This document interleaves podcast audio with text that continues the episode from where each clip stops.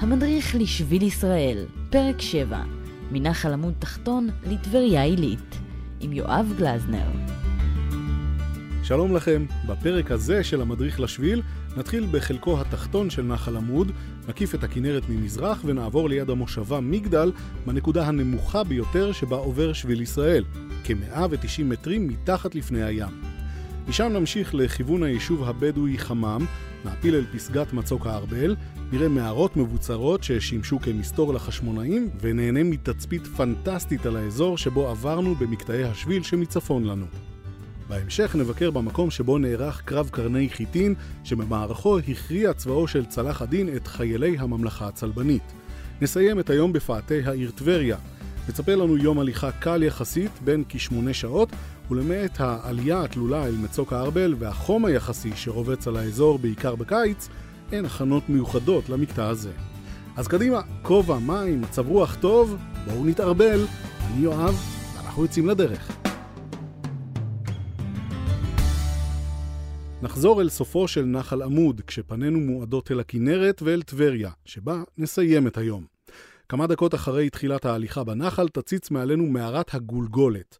כנראה לא תצליחו לראות אותה מהשביל, ובכל מקרה הכניסה אליה אסורה, אבל כדאי לדעת שהתגלו בה כמה משרידי האדם הקדומים ביותר שנמצאו בארץ. מה הם ומה החשיבות שלהם? נוגה תוכל להרחיב. באפיק נחל עמוד ישנן מספר מערות בהן נמצאו תגליות ארכיאולוגיות משמעותיות. ב-1925 התגלה במערת הגולגולת אחד משרידי האדם הקדומים ביותר שנמצאו בארץ. גולגולתו של האדם הגלילי, שלפי הערכות חי באזור לפני כ-220 אלף עד 300 אלף שנה. ב-1961 משלחת יפנית מצאה במערת נחל עמוד שרידי אדם ניאנדרטלי נוסף. שלד אדם שנולד לפני כ-55 אלפי שנים. זהו הניאנדרטל הגבוה ביותר שנתגלה.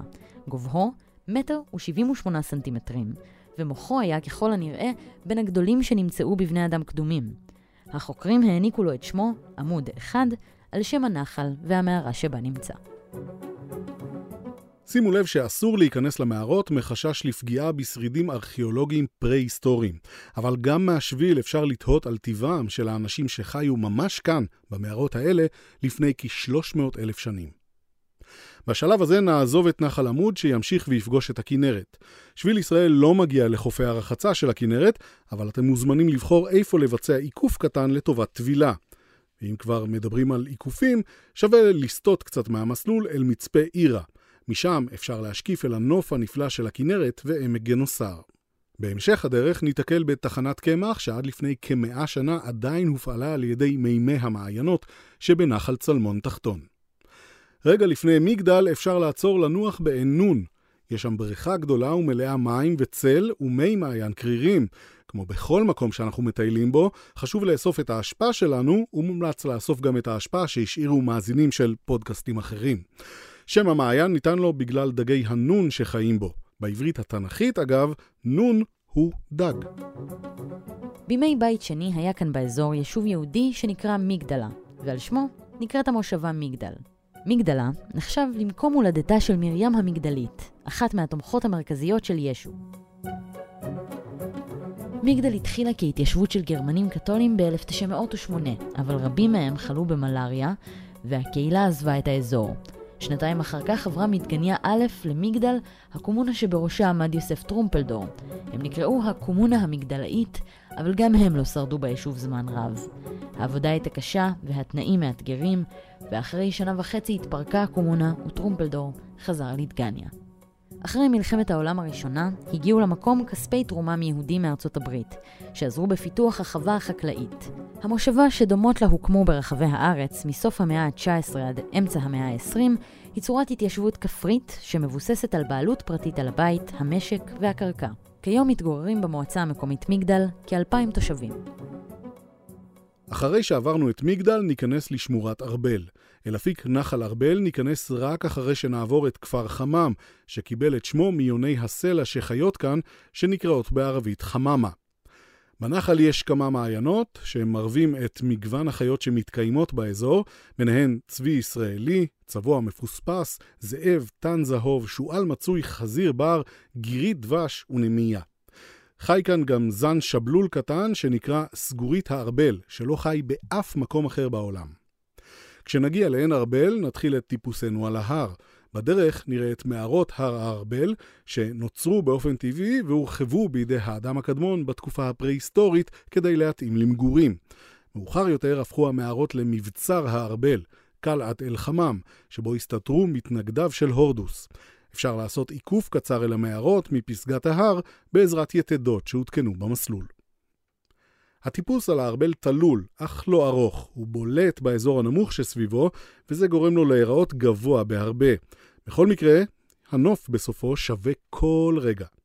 אפשר לראות אותו במלוא תפארתו במצפור אל מול כנרת, שהוקם לזכרו של סמל רועי דרור, זכרו לברכה, שהתמוטט ומת ממכת חום ממש מתחת למצוק שאנחנו עומדים עליו עכשיו. שמרו על הכובעים ושתו עוד קצת מים. פסגת הארבל מגיעה לגובה 181 מטרים מעל לפני הים.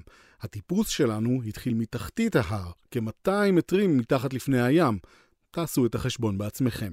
מהתצפית, שנקראת על שם עץ החרוב הגדול שגדל כאן ומעניק צל ליושבים, נראה את הרי הגליל ורמת הגולן, ואת בקעת הכנרת ושפך הירדן שמחכים לנו בהמשך המסלול. הפנורמה שנגלית לעינינו נקייה לגמרי. לא גבעה ולא הר עוצרים אותנו מלהשתאות אל מול הנוף המקסים הזה.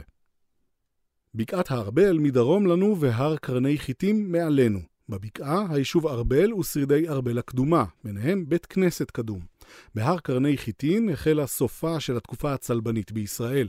הקרב שהתרחש כאן בקיץ 1187 מול צבאו המוסלמי של צלאח א-דין היה נקודת מפנה.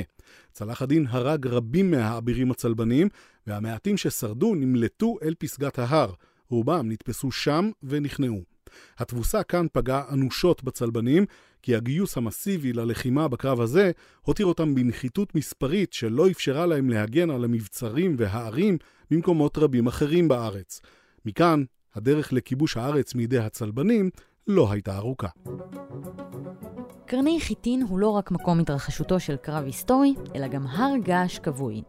הוא קיבל את שמו בגלל שתי פסגותיו, הדומות לקרניים. הר הגעש היה פעיל לאחרונה לפני שלושה או ארבעה מיליוני שנים. הוא עלה וגבה בגלל התפרצויות המגמה, שיצרו שכבות נוספות על גבי ההר. בימינו אין פעילות געשית בארץ, אבל קיימות עדויות רבות לפעילות געשית קדומה, בעיקר ברמת הגולן, ברצף הרי געש שמתחילים מהר רם בצפון ועד תל סאקי בדרום. אבני הבזלת ומרבצי הטוף בגולן הם העדות לפעילות הגעשית הנרחבת שהייתה בו. הרי געש הם ביטוי לחום העצור שנמצא בעומקי כדור הארץ. החום הזה יכול להתיך סלעים. המגמה, סלע מותח שיוצא מפנים כדור הארץ דרך לא הר הגעש והופך ללבה, נוצרת בטמפרטורות שבין 600 ל-1300 מעלות צלזיוס, ויכולה להגיע גם ל-1800 מעלות. הרי געש נוצרים בשני אזורים גיאולוגיים, בגבול בין לוח טקטוני אחד לאחר, ובנקודה חמה, שמה של תופעה בה עולה חום רב שנוצר מגלעין כדור הארץ, ומגיע כל הדרך אל קרום כדור הארץ. השביל עוקף ממערב את בית העלמין המטופח של כפר חיטים, שנלחם מאז 1936 מול ניר דוד, שנקרא במקור תל עמל, על התואר יישוב חומה ומגדל הראשון. כך או כך הוא המושב השיתופי הראשון בארץ. נעבור על פני כפר הנופש, כפר חיטים, ובין בתיה של המושבה מצפה, לפני שניכנס אל העיר טבריה. אנחנו עוצרים כאן ומשאירים את טבריה למקטע של מחר, אלא אם תרצו להצטייד או אם קבעתם להתארח אצל אחד ממלאכי השביל שגרים בעיר. המדריך לשביל ישראל, כל מה שצריך לדעת על השביל של המדינה. תחקיר ותסריט סיון רדל, קריינות נוגה קליין. עריכה והפקה יואב גלזנר וגידי שפרוט.